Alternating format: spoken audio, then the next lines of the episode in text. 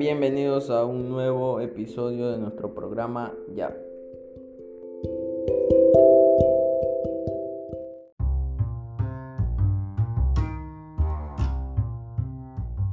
Buenas noches queridos oyentes de nuestro programa de radio YAP.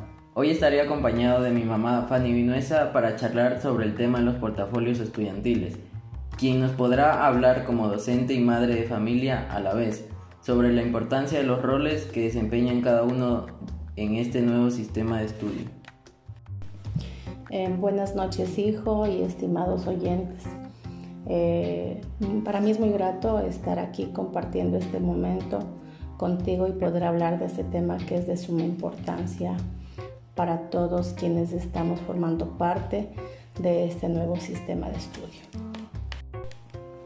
Bueno, mami, este es un tema por el cual los estudiantes en la actualidad se quejan, porque envían mucha tarea, porque no les gusta la forma de estudio.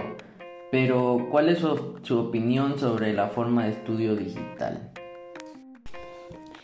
Bueno, pues dijo, si nos ponemos a hablar sobre el tema del estudio digital, debemos tomar en cuenta que, que en realidad es un tema que para todos se nos ha hecho muy complejo en vista de que por lo que estamos atravesando esta emergencia sanitaria, tanto en nuestro país como a nivel mundial, pues ha sido un reto muy grande para todos quienes formamos parte o somos parte del sistema educativo, ya que eh, ha sido un poco complejo, un poco difícil adaptarnos todos docentes, estudiantes y padres de familia.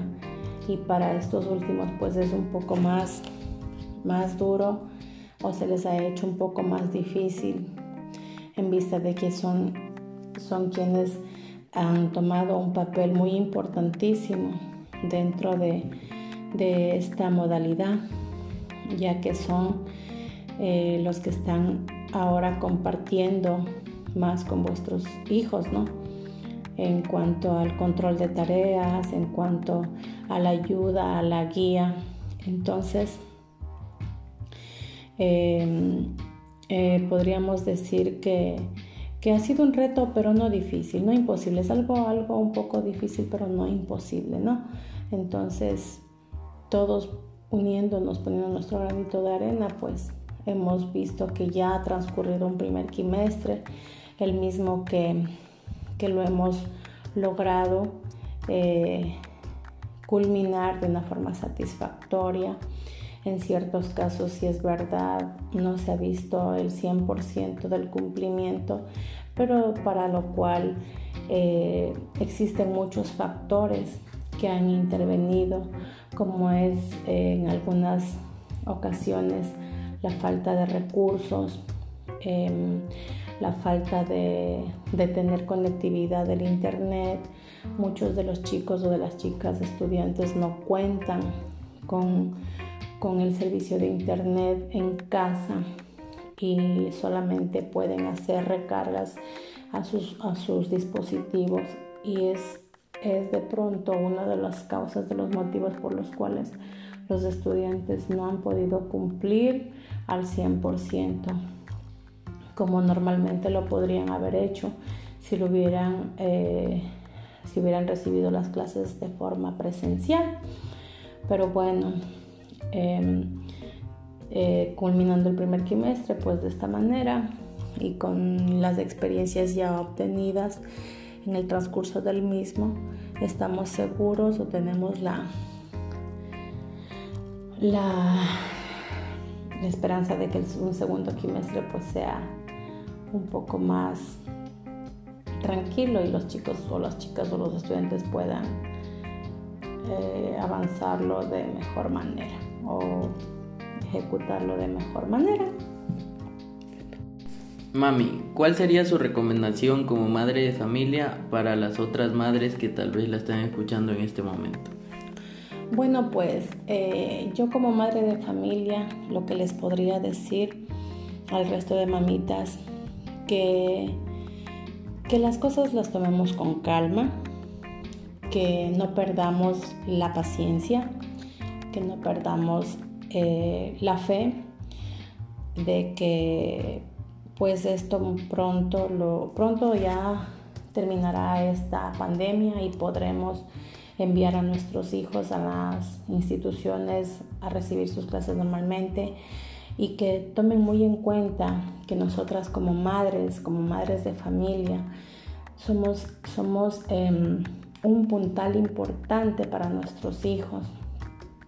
Y tal vez este tiempo de pandemia nos ha enseñado al valor que existe, que debe existir ese amor, ese calor familiar, cuánto valioso es el, amor familiar y, que pues no nos, no nos, no nos este, dejemos de caer por cualquier circunstancia que se nos presente en la vida. Pues sigamos luchando y sigamos haciendo lo posible y lo imposible por ayudar a nuestros hijos, por guiarlos siempre eh, que las cosas las hagan bien.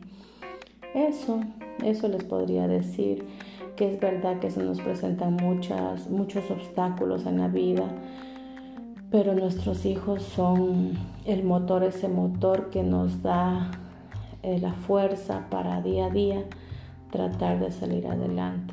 Que hagamos, lo posible y hasta lo imposible por poder ayudarles y que ellos puedan eh, cumplir con todas las tareas.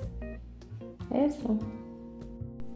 ¿Y cuáles serían sus recomendaciones como docente que es? Bueno, pues como docente yo podría decir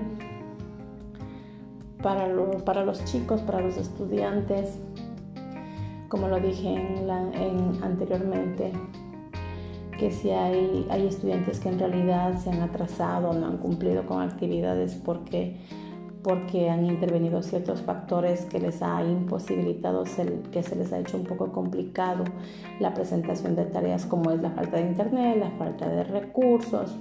De pronto hay estudiantes que por la situación que estamos atravesando, la situación económica que es bien crítica a nivel nacional, se han visto obligados ciertos estudiantes en trabajar, salir a ayudar para que haya algún ingreso económico en la familia.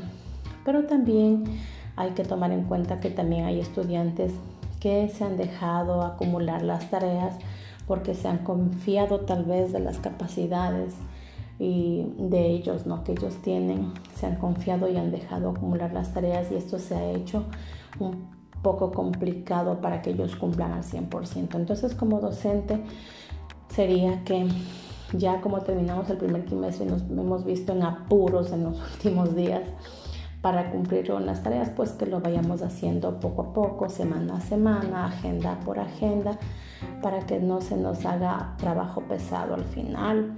Y, esto conlleve a que tal vez nuestra calificación, vuestra calificación, este, no sea la que tal vez nosotros querramos o aspiramos. Eso y que, continue, que continuemos eh, pues echándole ganas chicos, echándole ganas, que, que ya terminemos el año pues de esta forma, de esta manera, eh, de forma digital, pues hemos aprendido muchas cosas, no hemos aprendido muchísimas cosas y pues el otro año vendrán cosas mejores. Ánimos. Queridos oyentes, regresamos en unos instantes que este tema está muy interesante.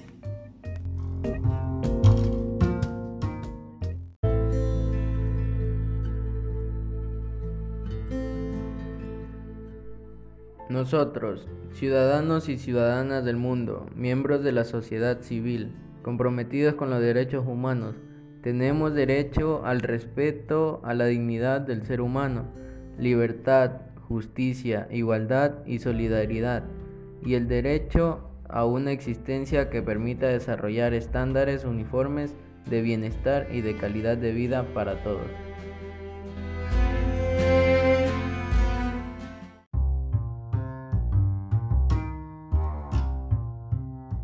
Estamos de vuelta amigos y amigas que escuchan nuestra emisora desde diferentes partes de Santo Domingo, solo aquí en 108.5. Mami, te voy a hacer unas preguntas. ¿Usted cree que el año escolar 2021-2022 van a seguir siendo clases virtuales o ya será presencial? Eh, bueno, pues en cuanto al, al periodo 2021-2022, aún no está nada dicho, eh, porque, porque nadie sabe qué es lo que puede pasar, qué es lo que nos depara el, el, futuro, ¿no? Entonces, lo que sí podríamos estar seguros es que este periodo 2020-2021 sí será, lo terminamos ya de forma virtual.